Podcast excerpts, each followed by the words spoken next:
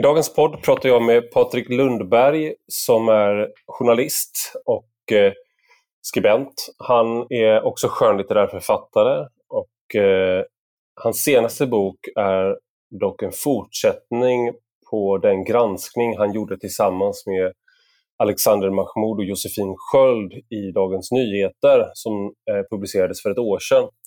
Boken heter Adoptionerna, ett granskande reportage. Det handlar helt enkelt om hur adopterade har fått sina identiteter tvättade, föräldrar som tvingats sörja dödförklarade bebisar och om det svenska systemet som än idag sätter svenskars barnlängtan framför mänskliga rättigheter. Dessutom så duckar de ansvariga eh, myndigheterna, politikerna och organisationerna ansvar och de duckar frågor. Idag pratar jag alltså med en av författarna, Patrik Lundberg. Eh, jag har också skrivit en text eh, som publiceras på Rak Höger om boken. Nu till dagens gäst. Du lyssnar på Rak Höger med mig, Ivar Arpi.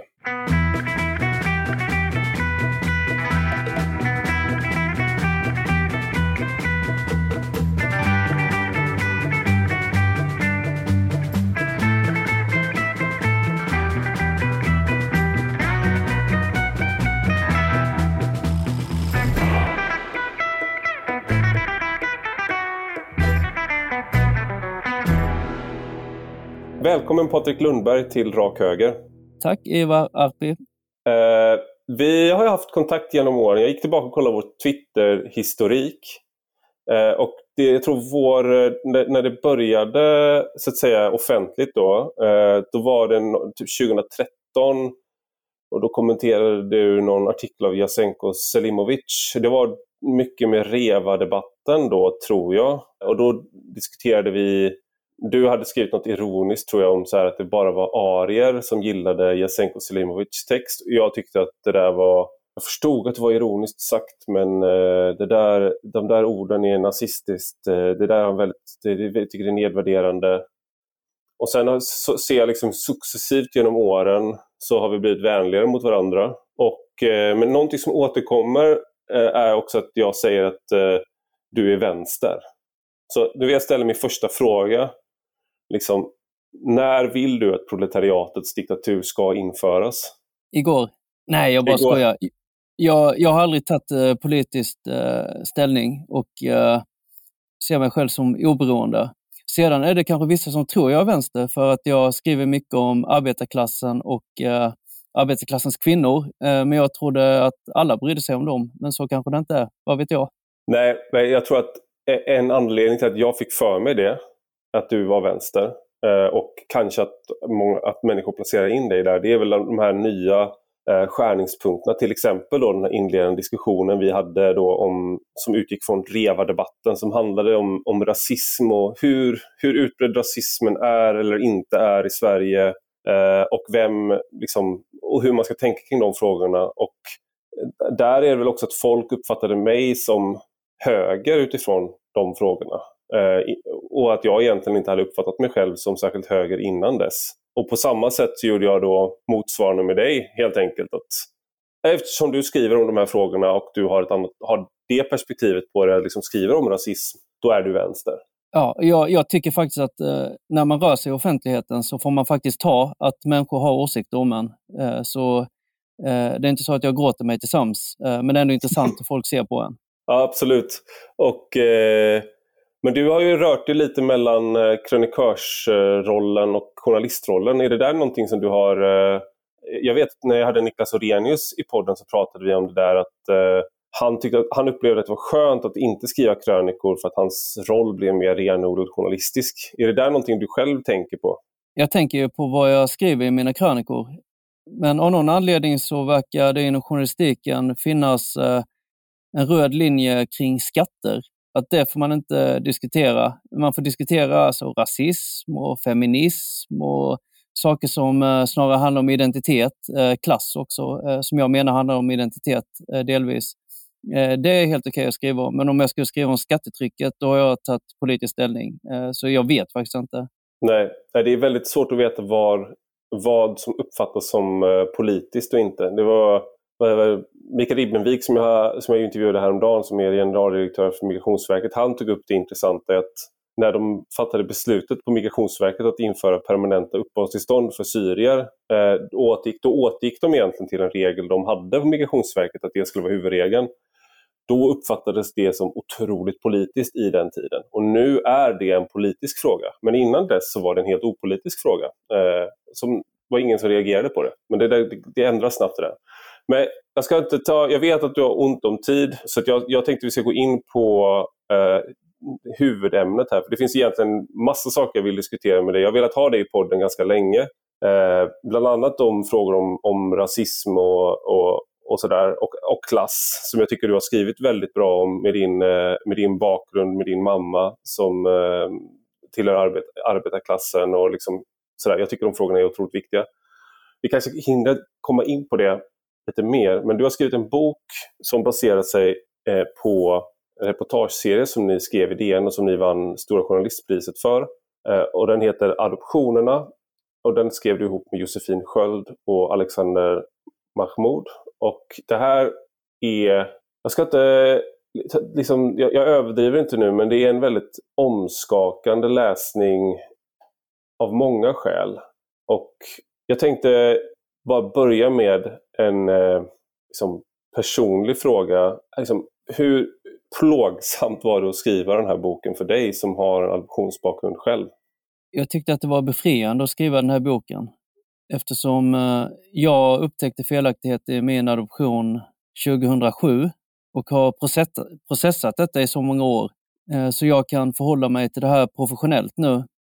Medan eh, många andra kollegor när vi gjorde den här granskningen på DN satt och grät på mötena när de mm. fick reda på vad som hade hänt. Jag har gått igenom den här processen. Det har varit jobbigt personligen för mig många gånger, fast längre bak i tiden. Mm. Vad var det du upptäckte i din egen adoption som var felaktigt? Alla adopterade som kommer till Sverige får med sig några dokument där det står allt om ens bakgrund och för de flesta människor i Sverige så vet man ju allting om sina tio första månader i livet. Man kanske har förhoppningsvis då föräldrar som kan berätta om det. man har bilder, eh, man har andra släktingar, eh, syskon. Men för en adopterad så har man ofta bara de här papperna. Och eh, för mig då till exempel så byggde jag ju hela min identitet på det. Alltså mm. som bebis då såklart, inte hela min identitet. Men att jag hade två föräldrar som hade jättefattigt. Min pappa hade råkat ut för en bilolycka, kunde inte jobba, de hade inte råd så de ville ge mig ett bättre liv mm. utomlands och lämnade mig. Och så stod det födelsedag och så vidare. Men när jag sedan sökte mina rötter så fick jag reda på att inget av det stämde. Jag hade en annan födelsedag, jag hade ett annat namn och de som stod på de här papperna var inte mina föräldrar. Och eh, Anledningen till att jag blev bortadopterad var ju inte den som stod i papperna. Så jag fick ju omvärdera allt. Vad var anledningen? Då fick du reda på det? Jag har aldrig fått hela historien, men jag tror delvis det var hedersrelaterat. Alltså hedersnormerna är väldigt starka i Sydkorea. Men mm. också mm. att de eh, hade det svårt. Så det var ju inte som en av de där värsta adoptionerna där någon har kommit och stulit ett barn och, och sålt mig. Liksom. Utan det var ju någon slags gråzon. Men uppenbart har ett brott begåtts eftersom mina föräldrar inte gav sitt skriftliga medgivande till eh, adoptionen. Har du träffat dina biologiska föräldrar? Har du relation? Jag har träffat min pappa några gånger. Han gick bort för något år sedan. Mm. Och min mamma har jag träffat en gång. Mm. Det, vi ska komma komma tillbaka till det, men det är ju en, eh, för det du, det du upptäckte om, om dig själv är ju det som ni dokumenterar. Det här är inte, du är inte eh, liksom ett, eh, ja det, det, kan ske ett misstag här och var, utan det här är liksom snarare någonting som verkar vara eh, utbrett. Men någonting som jag tänkte på när jag läste boken är man kommer in med, man inser att man har massa eh, föreställningar om hur saker fungerar som man aldrig känner att man har skäl att ifrågasätta. Och adoption har varit en sån sak för mig eftersom jag själv har eh, ingen eh, Eh, jag är inte adopterad. Eh, jag, jag känner adopterade och är uppvuxen med adopterade. Och det finns såklart hemska historier om liksom, föräldrar som bråkar, adoptivföräldrar som bråkar och den ena föräldern säger till den andra så här, det var du som ville ha hit henne. sånt där. En vän till mig som var med om det och, och, och vänner som är gifta med adopterade och sådär. Eh, men jag har aldrig egentligen tänkt ut att systemet i sig är någonting fel. Utan det är så att det kan vara problem för adopterade passa in eller känna att de känner sig hemma och sånt där. Den delen har jag förstått. Eh, så, så när man läser boken eh, och inser att det är väldigt många länder som har slutat helt med internationell eh, adoption och att det är systemat man har gjort utredningar i andra länder som ni dokumenterar där man har sett att det är sån systematik i det här i oegentligheter, felaktigheter, korruption, eh, att man inte kan eh, fortsätta. Eh, då tänker man, det, har det någonsin, har det, är det någonting som det ska vara i den här frågan? Jag tänkte bara, kan inte du ta, börja, liksom, hur börjar man med internationell adoption och vad är det liksom, vad, vad, vad, liksom hur, varför och varför blev det en så stor eh, sak i, i Sverige särskilt, men i, i västvärlden överlag?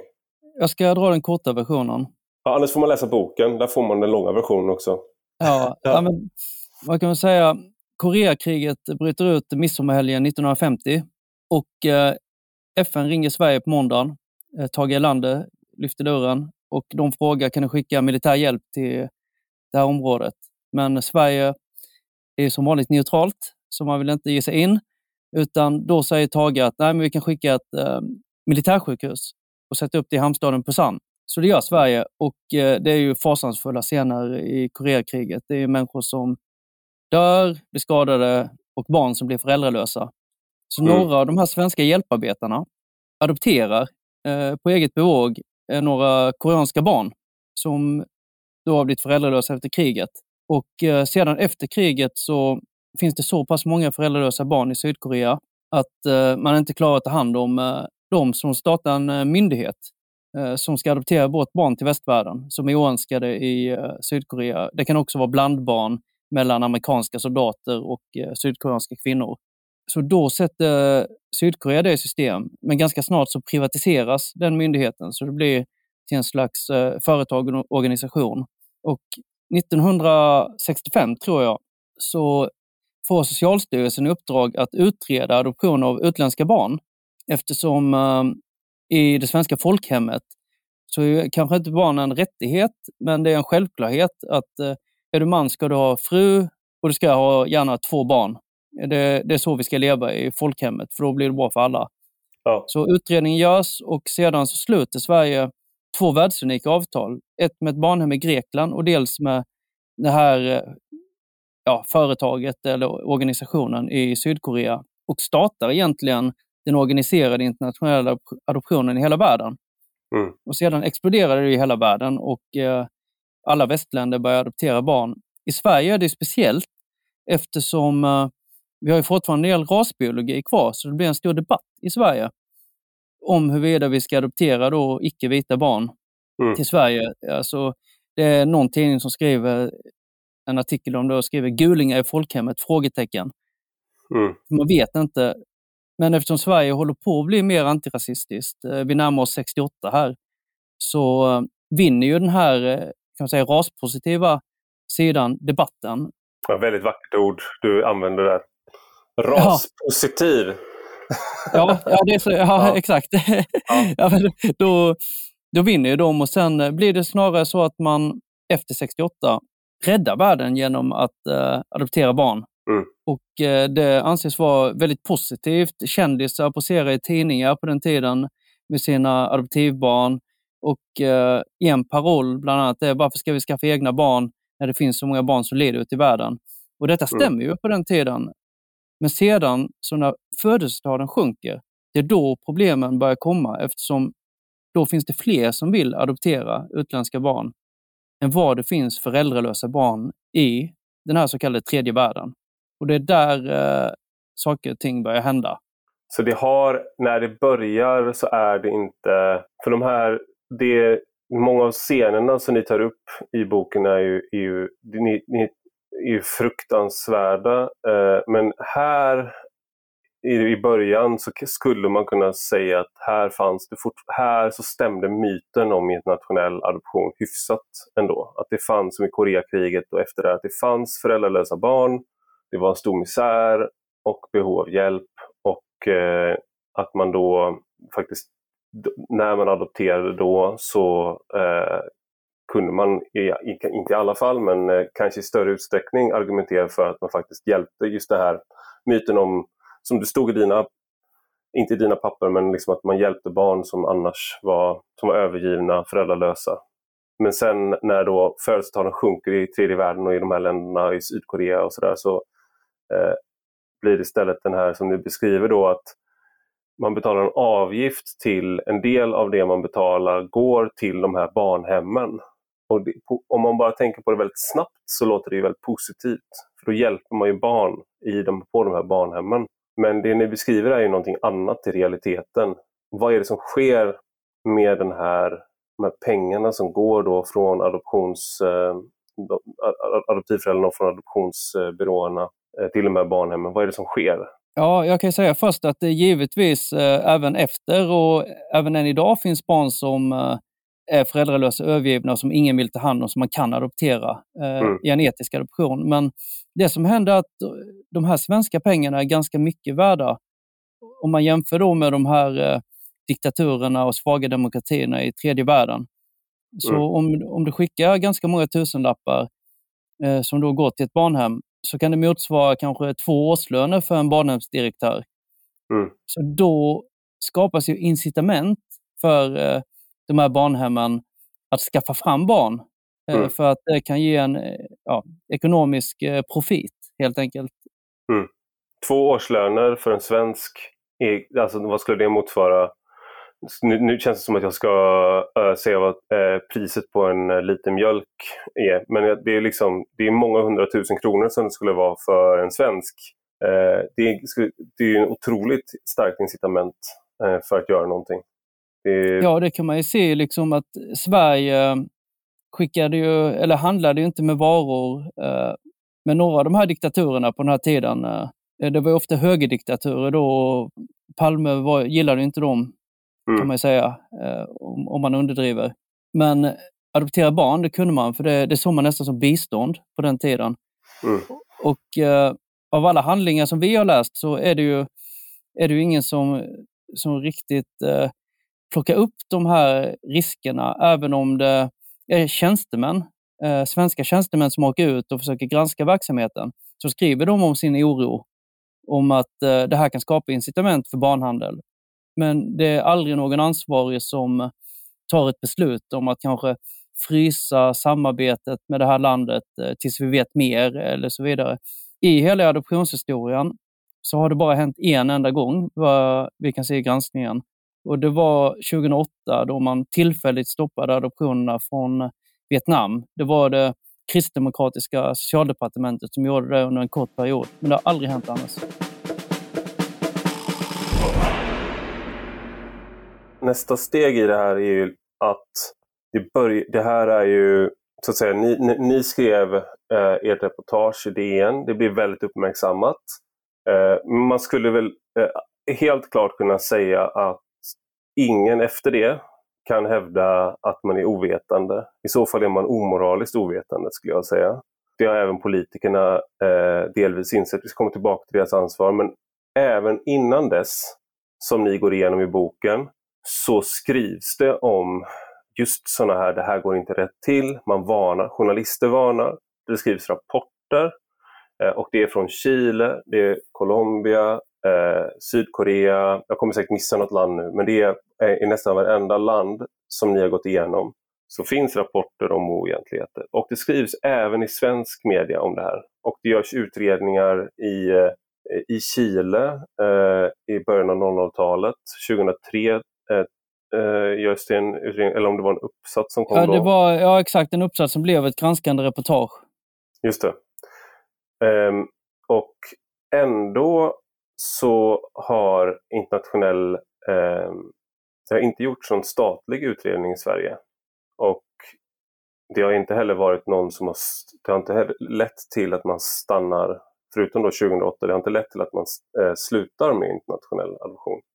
Hur, hur, hur, hur, alltså, det här är egentligen, eh, jag vet inte om det här är så mycket av en fråga för att jag försöker själv att liksom, eh, eh, det här är en väldigt skakande läsning eh, på grund av just det här, eh, eller bland annat på grund av det här, men hur kommer det sig att det inte har fått eh, någon att säga okej, okay, vi måste utreda det här. Det känns annars som en typisk, det här är väl min svensk fördom om min egen kultur, men det känns som en typisk svensk impuls. Okej, okay, då utreder vi det här. Men varför har man inte gjort det? Har ni fått något svar på det? Alltså, vi har ju en egen analys först och främst. Eh, och det utgår ifrån eh, ett latinamerikanskt uttryck som lyder hacerse el sueco. Och det betyder ju att göra sig svensk eller att spela svensk. Det vill säga att veta att någonting är fel, men att titta åt andra hållet. Eh, det kanske är lite svepande, men jag tycker det sammanfattar det.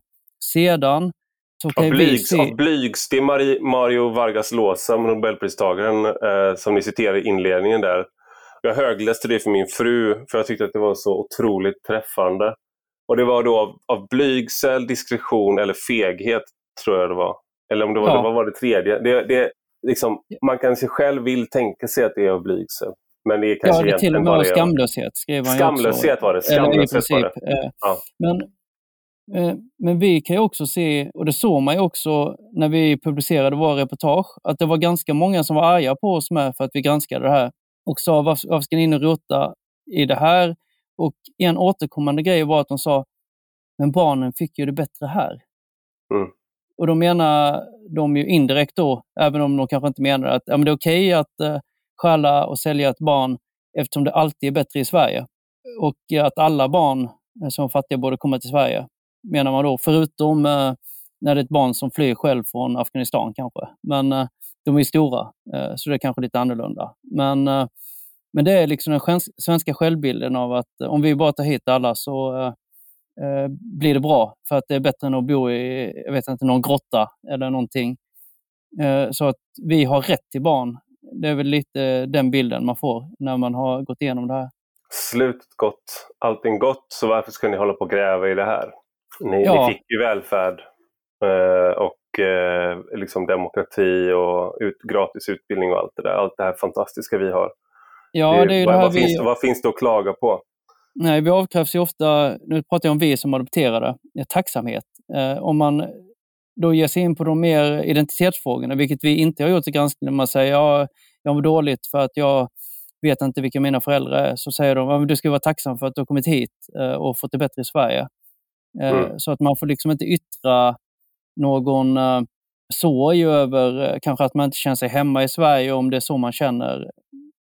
Man har fått det bättre här. Det var ju många som skrev, kan inte skriva om det positiva om adoption också? Och då hajade jag till.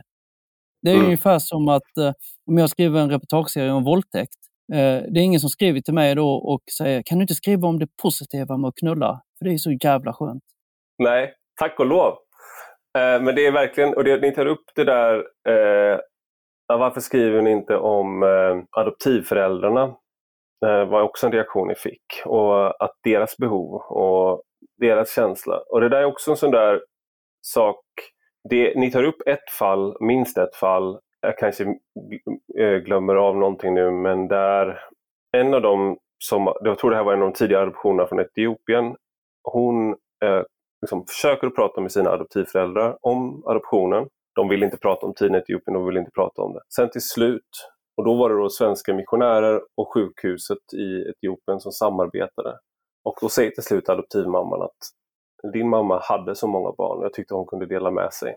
Och så, Å ena sidan har vi ju systemet, som vi, jag vill fortsätta prata om det, men jag skulle också vilja prata om det individuella ansvaret eh, när man att det faktiskt inte är så att alla, många har varit i god tro, om, om man får det här brevet då så att säga, och då, har, i Sverige så litar vi på myndigheten, du får det här brevet, det här är någon som, som det brevet som du fick med dig. Om man litar på då att de här sköter det, det är seriösa människor med seriösa svenska människor med skjorta och slips som säger att det här gått rätt till. Men alla har inte handlat i god tro heller. Utan det är just den här, barnen kommer få det bättre, vi har ett stort behov, varför skulle inte vi få? De har ju så många barn. Det finns en ja. sån aspekt i det här också. Jag tänker, hur, hur, hur tänkte du när ni fick den reaktionen och, och hur ser du på liksom, adoptiv... Eh, hur ska man tänka kring det personliga ansvaret som adoptivföräldrar har här, tycker du? I Sverige så har vi någonting som heter tillit och det är bland det allra finaste i Sverige tycker jag. Men eh, i andra länder, eller i många andra länder, så där det finns mer korruption så är ju människor eh, kanske lite mer kritiska och kanske inte litar på all information även om den är eh, officiell. Mm. Och eh, Jag vet inte hur det var på 70, 80, 90-talet, eh, eller än idag, men jag tycker ju att eh, man kanske borde, även som individ, ha frågat sig vissa saker när man adopterade. Men det, man ska inte skuldbelägga dem också. Däremot kan vi kanske skuldbelägga dem som på eget bevåg reste till andra länder och i princip eh, köpte barn eh, från barnhem och inte ställde en enda fråga om hur kan det vara så här många barn på det här barnhemmet och var kommer de ifrån? Mm. Och eh, kanske ifrågasätta att jättemånga barn hittas på trappor, kanske på samma trappa. Mm. Och eh, Det är till och med adoptivföräldrar har vi sett i granskningen som åker ner till ett land och så tycker de det tar för lång tid, det är för knöliga regler och så bara köper de ett barn och drar. Det fanns en grej som vi faktiskt knappt har skrivit om, eh, som är ganska bottenlös. Det är något som kallas för kuddeadoptioner. Det var stort på 70 80-talet. Då kunde ett eh, svenskt par åka till ett annat land, kanske i Sydamerika, och så la mamman en kudde under eh, tröjan så det såg ut som hon var gravid. Och så gick hon in på BB och så kom hon ut med ett barn och ett födelsecertifikat där det stod att det var hennes biologiska barn. Sen mm. åkte de hem till Sverige och eh, sa jag födde barn i eh, Argentina. Mm. Där kan man ju prata om eh, att det personliga det finns en personlig skuld när du gör det här. Det egna behovet är så stort, upplever man, att det eh, motiverar vad som helst. Och eh, Det är också någonting när, när det du säger där med att eh, hur många barn kan hittas på trapp egentligen? Eller liksom hur många barn kan egentligen vara på ett barnhem? Där jag, jag tänker att det finns en sån syn att de är som djur, de där människorna i tredje världen. De har inte koll på sina barn. Vad gör det om de blir av med ett barn? Alltså det är så här, de har så många barn. Så om det, ett barn försvinner hit eller dit eller hittas på en trapp, det är inte så stor grej för dem. Men eh, för, för oss här så är barn väldigt viktiga. Så det är klart att de kommer få bättre här. Det ser vi liksom, att det finns en sån där aspekt också att man inte längre man tänker på de här föräldrarna som blivit av med de här barnen eller att de inte är som vi. Men någonting, ja, som, ni vis, någonting som ni visar väldigt tydligt i boken, eh, eh, nu sitter jag och berättar vad du har skrivit tillbaks till dig, eh, men eh, de här fruktansvärda såren och trauman som de här mammorna och papporna eh, har haft. Det är, det är flera, man kan inte rangordna de här berättelserna men en av dem var ju det här paret som ni får kontakt med som adopterat från Kina nyligen och de åker tillbaks dit och hela berättelsen är, är lögn. Den familjen tillhör en minoritet i Kina och mam, den biologiska mamman till deras eh, dotter när de träffar henne, ja, liksom lyckas få tag på henne då och hon ska bjuda dem på mat men hon vågar liksom inte ens titta eh, på sin egen dotter eh, och vågar liksom inte ta henne. Den, ja, det är sån bottenlös sorg. Eller de här, det som var ett annat sånt fall, på barn ute och leker och det kommer en eh, skåpbil, det här är inte Kina utan det är i Colombia. En fattig by, ofta fattiga byar, eh, ofta fattiga människor, ofta minoriteter i länderna eh, kommer en bil, två kvinnor hoppar ut, tar barnen och eh, eh, hon är idag eh, tandläkare i Göteborg och hennes syster, hon, hon och hennes syster, hon var sju år, så hon minns det Hon bankade på rutan och när, hon, när Alexander Mahmoud, när han återvände till den här byn, eh, så träffar han flera som minns eh, att hon bankade på rutan. Så de har sett det här, det här är inte någonting hon liksom har. Det är flera oberoende. Eh, hon, hon, hon, hon och hennes syster kan träffa sin mamma till slut. Eh, men mamman dör kort därefter. Och, eh, så det är, det är bottenlöst på många sätt men en sak som, som är så tydlig här det är ju att en, eh, en, det är inte bara en stöld av så att säga en egendom utan det är ett stöld av ett liv som inte går att sen, de hinner inte reparera, det går inte att reparera. Alltid i alla fall, man kan ju försöka men i det här fallet så hann ju mamman, dog hon ganska kort därefter. Ja, alltså jag har tänkt på det här med granskningen att när vi inledde så ville vi att allting skulle handla om adopterade, om just de personerna. Och det var kanske därför det handlade mindre om adoptivföräldrarna. Men ju längre granskningen gick så tänkte jag i alla fall att eh, det här handlar ju om de som har blivit bestulna på sina barn. Till exempel, mm. många adopterade har ju faktiskt då uppenbarligen fått det bättre i Sverige och har, har kunnat eh, dricka O'boy och titta på Bingolotto och spela fotboll. Men de du här födde, jag hörde, ja. du, är född, du är född 83 och jag 82, så Bingolotto-referensen en riktig boomer-referens. Det är, så här, det är det som är det goda livet.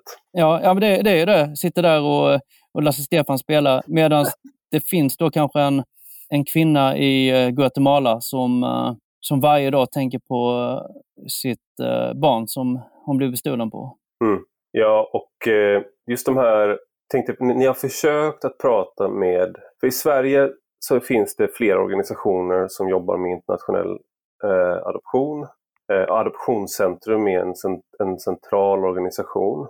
Vi har också tillsynsmyndigheter. Eh, det låter väldigt, och vi har Socialdepartementet, de har fått rapporter om de här sakerna. Men varför har då, när ni har försökt att prata med de här, vad har svaret blivit? Vad har, liksom, för ni har, ju, ni har ju konfronterat de här som man ska göra. Och Okej, okay, de, de måste få svara på kritiken och vi måste lyssna på som din redaktör sa, sa till dig vid något tillfälle att eh, eh, vi måste höra på deras bästa argument. Och ni hör av er. Eh, okay. hur, hur har responsen varit och vad har svaren blivit? Om vi börjar med Adoptionscentrum så har ju de eh, bara svarat på mejl. De vill, eh, de vill inte träffas för en intervju. Alltså, deras bästa argument eh, är kanske att ja, det var annorlunda på den tiden. Eh, men samtidigt så vill de aldrig medge något fel, att de har gjort fel, så det blir lite svårt. De säger att det var mindre rättssäkert förr i tiden, men vi har inte gjort något fel. Så det, det är svårt att eh, alltså bedöma. Myndigheten är lite mer intressant, kan jag tycka, eftersom det är de som godkänner föreningar som adoptiv, eller Adoptionscentrum. Det är de som ger dem auktorisation att adoptera från de här länderna och de har ju som sagt alltid gett Eh, liksom positivt eh, till de största organisationerna. Eh, mm. De får adoptera där, trots att tjänstemännen då har sett att det har funnits handel med barn i flera av de länder vi har adopterat från, så har ändå generaldirektören gjort en samlad bedömning och kommit fram till att ja, men det här är okej. Okay. Så det är ju verkligen delikat. När det kommer till socialdepartementen, som vi har haft eh, genom åren, så har informationen kommit för kännedom alltså rapporter från uh, Utrikesdepartementet uh, och så vidare, men även de här uh, myndighetsrapporterna. Uh, men då har man läst dem för kännedom.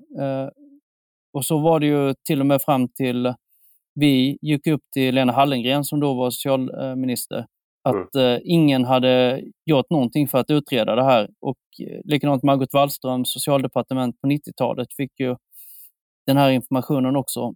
Men eh, det var inte förrän vi kunde komma med den här granskningen som Lena Hallengren faktiskt sa att det här borde vi titta på.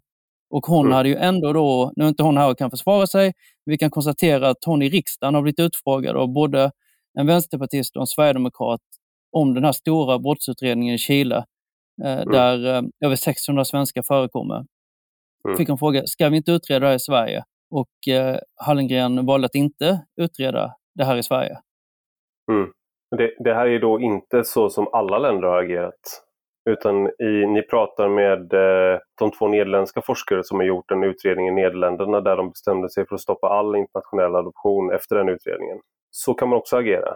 Eh, och eh, Många gånger är det ju länder som så att säga varit eh, givarländer eh, av barn då. De har själva stoppat eh, adoptioner, internationella adoptioner för att de inte kan, de, de ser att det är oegentligt. Så det är liksom, vad ska man säga, det otroligt eh, moraliska Sverige eh, fortsätter. Men du har länder som vi då kanske inte skulle kategorisera som lika högtstående vad gäller vilka konventioner man har skrivit under och hur mycket man respekterar mänskliga rättigheter. De stoppar adoptioner till Sverige för att de inte kan garantera att det inte sker handel. Så det är inte på vårt initiativ, alltså Sveriges initiativ, utan det är på deras initiativ. Men den här nederländska utredningen, de hade ett intressant eh, begrepp där som ni tar upp och det är att man vittvättar barn. Och det har ju en dubbel konnotation. Eh, kan, man, eh, kan man tycka. Ja. Men i det här fallet så det finns det likheter med, med pengatvätt. Kan ni, vad, vad, är, vad menade de med det? det återkommer ju sen också i, eh, i, i er bok. Ja, exakt. Ehm, I adoptionsvärlden, som jag har följt i väldigt många år, så finns det ett begrepp som heter child laundering. Eh, det finns mm. inget svenskt begrepp för det, men barntvätt skulle man kunna säga. De mm. nederländska forskarna kallar det för identitetstvätt. Mm. Det vill säga att man tvättar ett barns identitet, för om det har blivit stulet, då är det ju inte en legal adoption. För det har ju aldrig i något land varit tillåtet att stjäla ett barn och sälja det. Mm. Eh, då kan man inte skicka papper där det står så. Utan istället så skriver man då att barnet hittades utanför en polisstation. Ingen vet något om föräldrarna. Och då är helt plötsligt adoptionen legal. Så det är på det sättet man tvättar barnets identitet. Sen, I många länder så ger man dem ett nytt namn redan på barnhemmet. Eh, alltså det är barnhemmet som ger barnen namn nästan mm. maskinellt. Och så, så skriver man en ny berättelse. I Kina tog ni upp det vid något tillfälle på ett barnhem. Alla fick liksom samma det, är min, alltså det, det känns så här, min fördom mot kommunister att man gör så här, men de fick typ nästan samma namn och alla fick typ samma inledande bokstav, så som man gör med eh, om man ska köpa en hund eller katt så har man ofta teman på olika kullar. Eller att man ger dem, alla får ett förnamn på D, till exempel alla hundarna i den kullen. Så att man ska kunna särskilja kullarna, D-kullen, E-kullen och sådär. Man gjorde på något motsvarande sätt där. Ja, verkligen. Om man är skicklig på kinesiska och så, så kan man bara på se eh, på det svenska adoptivbarnets eh, mellannamn. De får ofta behålla sina ursprungsnamn. Då eh, vilket barnhem i vilken provins barnet kommer ifrån för att det var så pass eh, maskinellt. Mm. Och det är där systemfelet är. Det var det vi hittade. Att Sverige kan göra sitt allra bästa eh, för att verka för etiska adoptioner. Men tiden från att eh, barnet eh, blir tillgängligt för adoption till att det föddes, eller från att det föddes till att det blir tillgängligt för adoption, det kan ingen svensk myndighet granska på grund av eh, de internationella relationernas verklighet. Vi kan inte gå in med myndighetspersoner eh, i något annat land och säga nu vill vi ha kontroll över det här, för då överträder man en gräns. Mm. Det var Josefin Sköld, min kollega, som kom på det här, att det här är ju det här det har gått fel. Och Sverige har inte kunnat ifrågasätta detta, men ändå så har man eh, gått med på det. Jag skulle vilja hävda att ni upptäckt fler, fel än så. Uh, och, till exempel i kontakten mellan Mm, sen, nu glömmer jag av eh, vilken av myndigheterna det var. Jag tror det var tills, en av tillsynsmyndigheterna. I mötet mellan eh, henne, hon är generaldirektör, och den kinesiska myndigheten som de jobbar mot så får hon bekräftat i samtal att fyra barn i, en, i Hunan-härvan har stu, som åtminstone fyra barn bekräftat är stulna som har blivit adopterade till Sverige. Men det föranleder ingen åtgärd och när ni pratar med henne så är hon inte liksom, hon, hon, tycker inte att de har gjort något fel. Nej, verkligen. Hon, hon säger ju till och med, det var jag som tog den intervjun, hon säger ju först, vi var glada att vi fick någon information överhuvudtaget. Och mm. detta mm. säger liksom en generaldirektör för dåvarande tillsynsmyndigheten. Och eh, då kan man undra, liksom, är ni glada att ni alls får någon information från Kina? Eh, mm. Det är första frågan. Eh, hur kan man samarbeta med ett sådant land? Och det andra är liksom om en uh, kinesisk statstjänsteman säger mm. att ah, det var bara fyra barn. Uh, varför ska man lita på någon från uh, världens största diktatur när man inte litar på dem i något annat, förutom när det är miljardavtal såklart. Det, det ska mm. man inte glömma.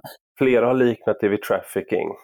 Och jag tror att en del som, om man inte har hört den liknelsen förut så kanske man eh, hajar till. Och jag vet att eh, när jag hörde Tobias Hübinette, som eh, han och My Wingren sammanställt arkiv som ni använde er av och jag har ju eh, pratat med Tobias eh, här i podden, då pratade vi eh, om, lite om adoptioner. Eh, vi pratade om rasism i Sverige då eh, framför allt.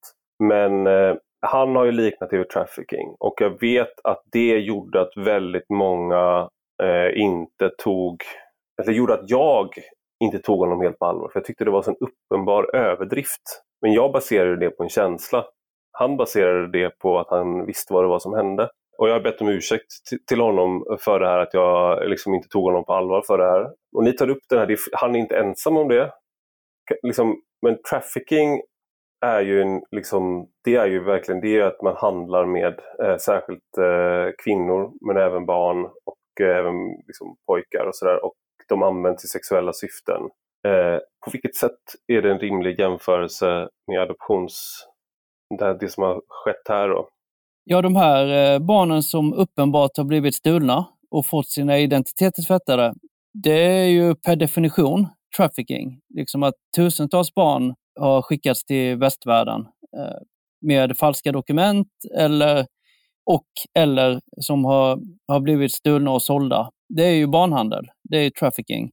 Mm. Eh, sedan så finns det såklart eh, flera andra adoptioner som har gått rätt till, men det är inte de vi pratar om, utan den här mörka sidan av adoptionsvärlden eller adoptionsindustrin som vissa kallar det, det är ju trafficking. Det är inget snack om mm. saken. Annars hade man inte behövt stjäla barnen.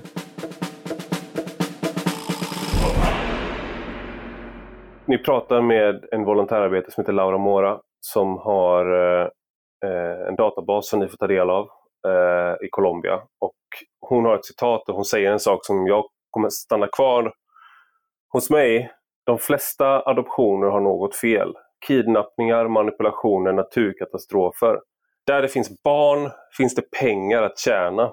Jag undrar om inte det citatet, även om det är, liksom, det är en morbid tanke ändå sammanfatta varför svenska myndigheter också eh, ser mellan fingrarna här. Och att Lena Hallengren inte vill inleda en utredning, ingen regering innan henne har gjort det. Man vill ha barn. Och då är man beredd att, man vet, och sen så är det det här, det finns pengar att tjäna för, i de här länderna på att sälja barn eh, och kidnappa barn, och så, eh, liksom trafficking helt enkelt. Och sen är här i mottagarlandet så tänker man att barn får det alltid bättre här. Det som är svårt att förstå i den här historien är att inte de här svenska myndigheterna, trots alla rapporter, trots alla missförhållanden, har reagerat eh, mer än att, som, du, som den här, det här citatet som hon, hon eh, pratade med sin kinesiska samarbetspartner, att eh, vi är glada att vi fick någon information. Det är den attityden återkommande. Ja, tyvärr är det ju så eh, att eh, det har varit liksom en match made in heaven på något sätt. Eftersom det är så många som har velat adoptera och det har funnits eh, barn i andra länder som har kommit eh, med papper där det står att de har blivit eh, övergivna. Det är mm. ju perfekt. Och Dessutom har vi ju då den här barnlängtan. Det vet ju alla som längtar efter barn eller har längtat efter barn och som inte kan få det. Det är det enda du vill. Du hade kunnat släppa allt annat i livet, bara du får ditt barn. Och, eh, och då finns det ju en efterfrågan, en väldigt stark efterfrågan. Så eh, man kanske, eller kanske inte adoptivföräldrarna, men alltså det här systemet eh, är, är ju tyvärr uppbyggt efter det här utbud och efterfrågan, mm. som allt annat. Men det här är ju en, en eh, hur många bedömer man av dem då? Vi har ungefär är det ungefär 50 000 som har adopterats till Sverige eh, från andra länder. 60. 60. Eh, hur många är bedömningen är, har gått rätt till? Finns det sådana uppskattningar? Det finns ju inte riktigt, men det har gjorts undersökningar faktiskt. Eh, jag ska inte säga att jag har en analys klar. Man kan se i olika länder så har man gjort eh, olika undersökningar. Ibland så kan det vara volontärorganisationer, ibland kan det vara någon myndighet, ibland kan det vara någon regering. Och en siffra som är återkommande är att det finns någon typ av oegentlighet i 80 procent av alla adoptioner. Det betyder inte att ett brott har begåtts. Eh, det sa de nederländska forskarna som har tittat närmare på det här. Men det indikerar att det kan vara så. Mm. så alltså att det... det är någon uppgift som är fel, eller ibland allting. Men eh, ja, av allt vi har tittat på så återkommer siffran oavsett vilken världsdel du tittar på. Att 80 procent på något sätt är felaktiga. Och Det är ju en väldigt hög siffra. Att det här inte är en ännu större skandal är nästan förvånande. Eh, en förklaring skulle ju kunna vara, som ni är inne på boken också, att det här har varit eh, över, över blockgränser, över partigränser och att alla har varit för. Ehm, det, det, finns, det har egentligen inte funnits någon... De, de som har varit mot internationell adoption har varit av rasistiska skäl. Eh, alltså att det, vi ska inte ha rasfrämlingar i landet. Eh, och det är ett ganska lätt argument att eh, det är liksom ingen som vill befatta sig med det. Eh, men barnperspektivet eller perspektivet att man inte ska köpa barn, det har inte varit närvarande. Eh, alltså att man tänkt, man, de, de, som har varit emot internationell adoption har tänkt på eh, den svenska folkstammen. Eh, det är det som har varit det enda eh, liksom huvudsakliga argumentet så gott som. Men, och en, en sån där sak då, vår nuvarande statsminister Ulf Kristersson, han var ordförande för Adoptionscentrum mellan 2003 och 2005. Och när Kajsa Ekis Ekman skrev om det här för några år sedan så blev det väldigt mycket fokus på just eh, honom i, i det där. Då. Och han är själv adoptivförälder.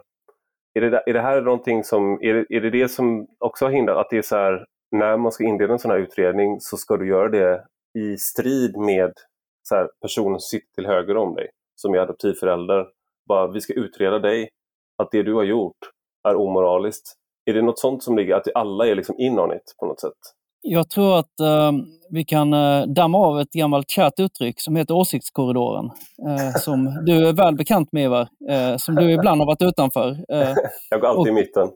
Ja, ja men du, du, vet ju, du vet ju exakt vad det handlar om och det vet jag alla lyssnare också av den här podden. Och att kritisera adoption har varit utanför åsiktskorridoren. Och eh, då, blir, då kan man inte prata om det. Det är som med vissa saker, eh, som med många saker i Sverige. Och jag skulle säga att de här adoptionsaktivisterna som har drivit den här frågan hur länge som helst, de har enligt mig också gjort ett misstag. För de har blandat in eh, många identitetsfrågor. Som att eh, jättemånga adopterade mår dåligt eller att det är en kolonial handling att adoptera och så vidare och så vidare och att eh, adopterade får ut, utstå en massa rasism i Sverige. Ja, detta kan stämma kanske, men vi fokuserade bara på brott mot barn och brott mot eh, eh biologiska föräldrar. Och det är då folk lyssnar. Mm. För att annars kan man alltid argumentera för att eh, ja, men du ska vara glad att du kom till Sverige eller att eh, Sverige är ändå mindre rasistiskt än de flesta länder eller att eh, det är jättemånga som har psykisk ohälsa, inte bara adopterade, bla bla bla. Men när man kan exponera att så många barn har blivit stulna, då är det svårare att värja sig. Mm. Det, det, det, är nog säkert så som du säger. Om man, om man tar det här koloniala perspektivet på allvar då, eh, eller tar det, så är det någonting som återkommer i det här är att det är fattiga människor som eh, inte förmår försvara sig för att staten ibland, det är kraft, i, i vissa av de här latinamerikanska länderna så är det nätverk av polis, domare, eh, läkare eh, och politiker och att man liksom, som tjänar pengar på det här tillsammans. Eh, och det är, om du tillhör, om du är väldigt fattig, eh, du det gäller alla länder, alla tider, men det är svårare att försvara sig. Eh, och det är lätt, de har färre som står upp för dem. Det återkommer hela tiden det här att det, vi lever i den rika delen av världen, vi har pengar. De har naturresurser, barn.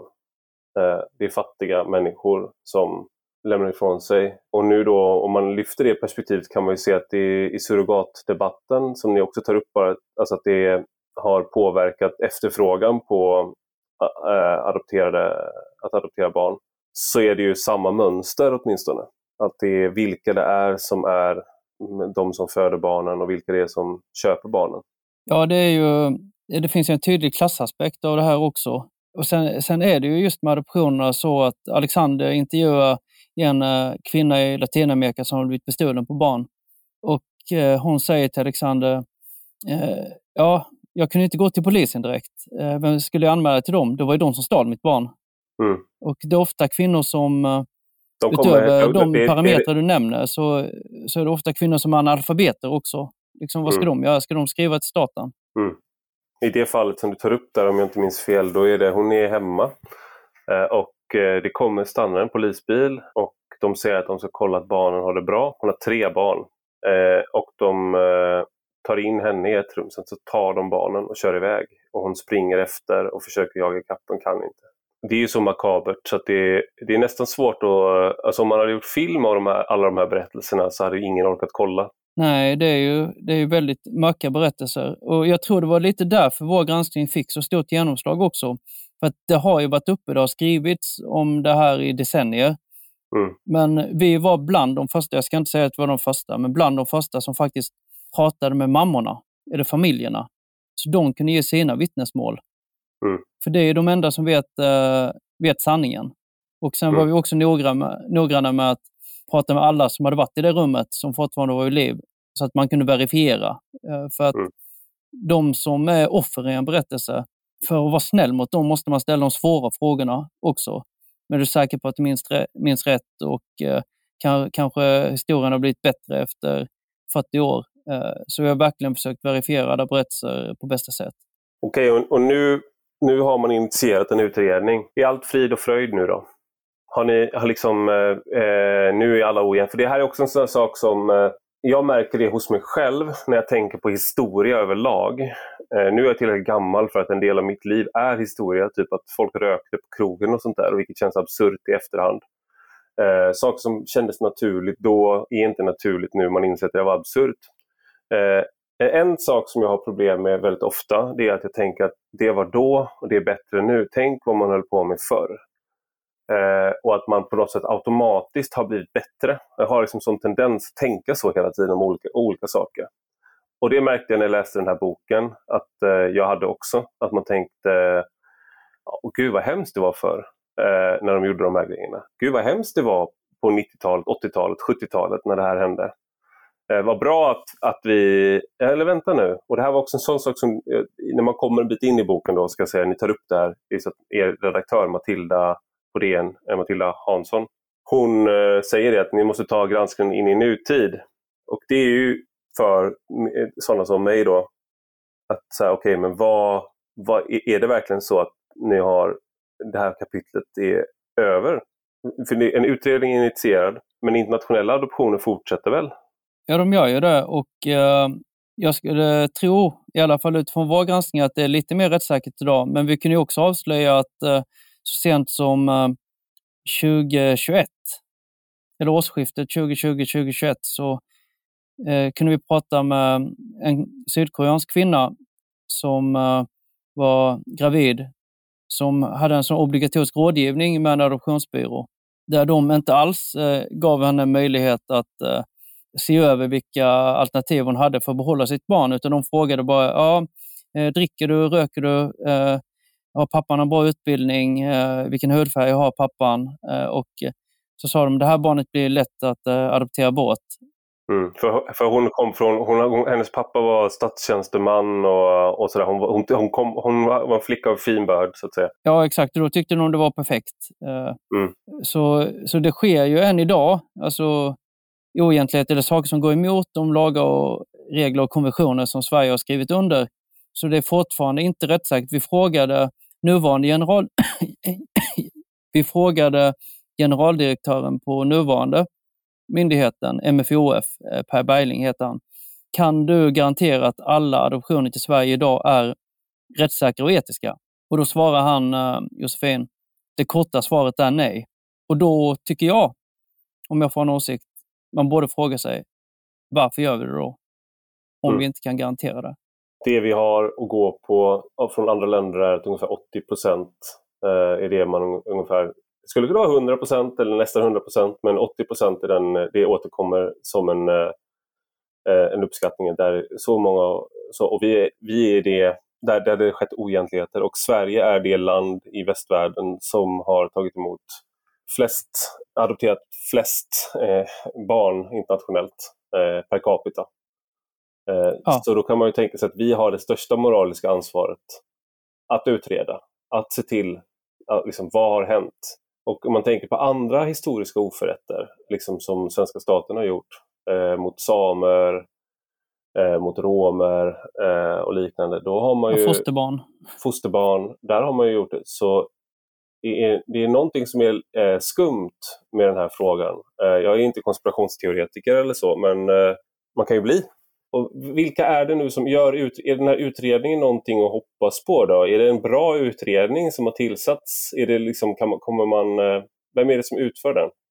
Det är en eh, professor, i, jag tror det är i civilrätt, eh, som heter Anna Singer. Hon är professor på Uppsala universitet, ytterst kompetent vad vi kan se och hon har skapat ett lag som systematiskt ska gå igenom eh, adoptionerna i Sverige historiskt och eh, vägen framåt. Men det som eh, många adopterade har ifrågasatt är dels att de kommer inte titta på individuella fall som de gjorde i fosterbarnsutredningen och det kommer nog inte heller bli tal om någon ursäkt eller kanske något skadestånd och så vidare. Och i expertgruppen så sitter ju även representanter för adoptionsorganisationerna. Men mm. kanske inte så många representanter för adopterade. Så det finns ju frågetecken kring det, men jag tycker det är för tidigt att svara på. De har begärt ett halvår till. Det ska inte vara två år utan kanske då två och ett halvt år. Så någon gång i våren 2024 så får vi svaret. Och jag, jag väljer att avvakta innan jag ger min dom. Mm. Det är nog klokt. Men vad, vad är det din egen, liksom, hur, hur har det här påverkat, eh, alltså, det, det, är svårt att ställa en jätteflummig fråga, men hur tror du det har påverkat hur adopterade i Sverige upplever sin, jättebred fråga, men hur man upplever sin position, sig själv, sin identitet? Har vi bara sett början på det här, så att säga, uppgörelsen? Eller, eller, eller, eller är allting frid och fröjd nu, nu när vi har läst er bok och DN-granskningen och sådär? Problemet är att vi då som är journalister, eh, vi gör vår granskning, den blir väldigt uppmärksammad, vi blir prisade och sen går vi vidare och granskar något annat. Men för den adopterade som upptäcker efter 40 år att jag blivit stulen, så kommer ju den här sorgen, eh, eller ilskan, vara för evigt. Det är alltid så att vara journalist, att även om du skriver jättemycket om ett ämne i ett år som vi gjorde, det är nästan ingen som får göra det, så, så går man vidare. Men uh, de som är drabbade, de, uh, de är kvar. Är du själv kvar? Jag i din egen historia? Jag försöker inte tänka för mycket på mitt egna eh, faktiskt. För att jag har haft turen att träffa min biologiska familj och ha en bra relation med de människorna idag. Så jag tänker ju mer på att försöka vara en bra kollega, en bra kompis och göra mitt bästa i det liv jag lever nu. Men um, oförrätten den finns ju kvar, även om jag anser att den inte har påverkat mig i mitt arbete med adoptionerna. Stort tack Patrik Lundberg för att du var med i Rak Höger. Tack Eva Arpi för att jag fick vara med i Rak Höger. Och stort tack till dig som har lyssnat. Gå gärna in och skriv en recension på Apple Podcasts eller i den app där du lyssnar på podden. Och detta är alltså en del av en större publikation på Substack med samma namn som podden. Och den som prenumererar där kan även ta del av de texter jag skriver. Gillar man det man läser och hör får man gärna bli betalande prenumerant för 5 euro i månaden eller 50 om året. Då får man ta del av lite exklusivt extra material också. Du hittar rubbet på ivararpi.se. Och har du några frågor eller synpunkter kan du alltid mejla mig på ivararpi Vi hörs igen.